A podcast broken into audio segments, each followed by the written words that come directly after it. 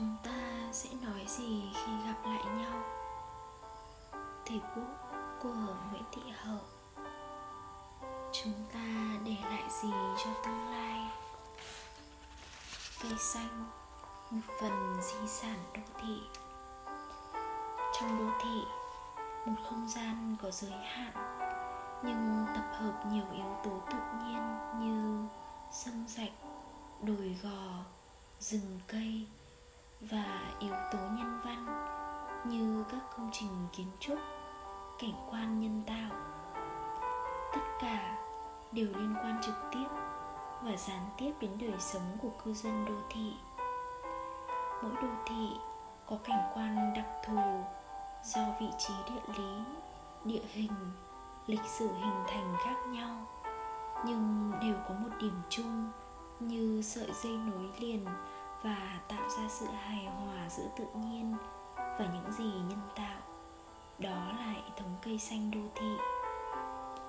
Vì vậy, từ rất lâu trên thế giới đã coi cây xanh như là một thành tố của di sản văn hóa đô thị, vừa là vật thể bởi sự hiện hữu lâu đời và lợi ích của chúng, vừa là phi vật thể bởi cây xanh tạo nên những ký ức cá nhân và ký ức cộng đồng.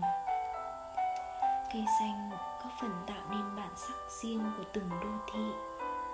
Và có thể nói, một bản sắc khó thay đổi dù đô thị đó có biến đổi đến đâu.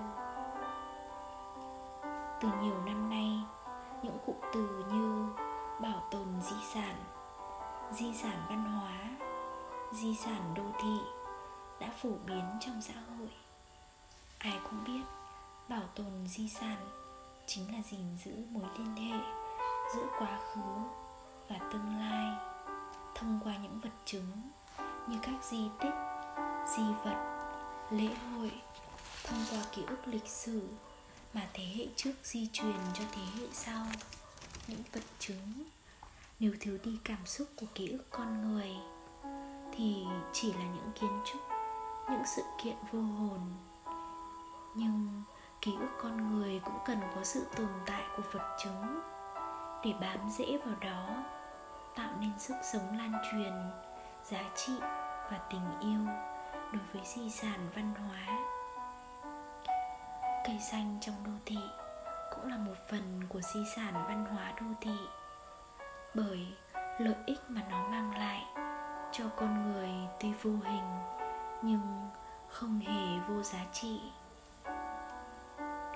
cây xanh đô thị, gắn liền với các tuyến phố tạo mảng xanh, giữa những gạch đá bê tông thép kính, được coi như lá phổi xanh, điều hòa không khí, tạo sự trong lành và tươi mát cho không gian hạn hẹp của đô thị. Sự sinh động muôn màu sắc, hình dáng của cây xanh tạo nên vẻ đẹp tự nhiên mà không bàn tay con người nào có thể làm được. Một thành phố đẹp, có thể nào thiếu cây xanh, công viên, thiếu mùa lá đâm chồi nảy lộc, thiếu mùa lá rụng như níu bước chân người qua. Những hàng cây luôn gắn bó với những con đường, những ngôi nhà, với những con người thành phố. Cảnh quan đô thị không thể thiếu những hàng cây cao vút tỏa bóng mát, tạo khoảng xanh yên bình. Mỗi thành phố vô tình hay hữu ý, có loại cây đặc trưng riêng như hải phòng thành phố hoa phượng đỏ, hà nội mùa hoa sữa, sài gòn cánh hoa dầu quay tít bay bay. Trải qua thời gian, môi trường biến đổi đô thị phát triển. Cây xanh trong thành phố trở thành chứng nhân của sự thay đổi ấy. Việc thay thế cây xanh là việc làm bình thường. Nếu như nó được hiện thực như một công việc hàng ngày của cơ quan có trách nhiệm, theo dõi, chăm sóc các loại cây theo đặc điểm của từng loại. Khi cây bị bệnh thì thuốc men chạy chữa ngay. Giống như di tích kiến trúc xuống cấp hư hỏng, thì phải sửa chữa, trùng tu. Ngay cả việc xây dựng một công trình mới, nếu liên quan đến số phận của nhiều cây xanh, thì cũng cần cân nhắc. Một mức độ nào đó cũng cân nhắc.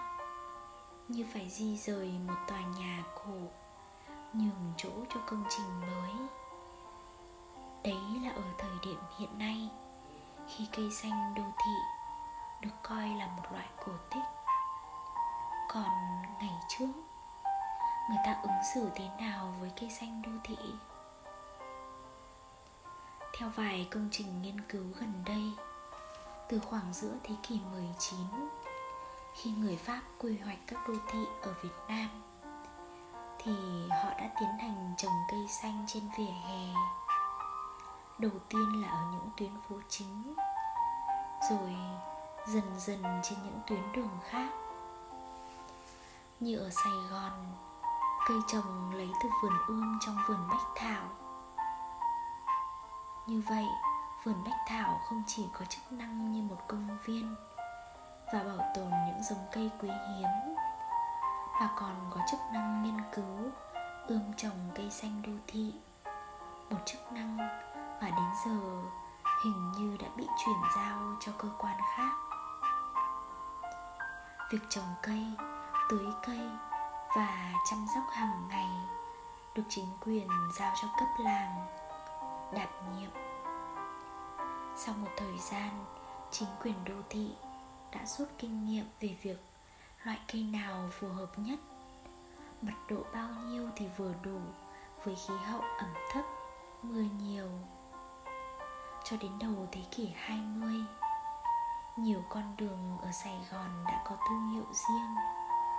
Từ những hàng cây trồng ở đó, đường cây me, cây sao, cây dầu, một điều rất thú vị là ngay trong quá trình thử nghiệm, việc đốn hạ loại cây nào cũng phải được hội đồng thành phố quyết định dựa vào những phân tích khoa học và bằng chứng thực tế.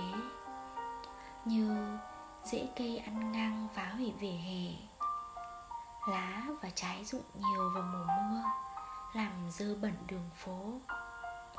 Cây lá quá rậm rạp, làm không gian ẩm ướt, côn trùng sinh sôi.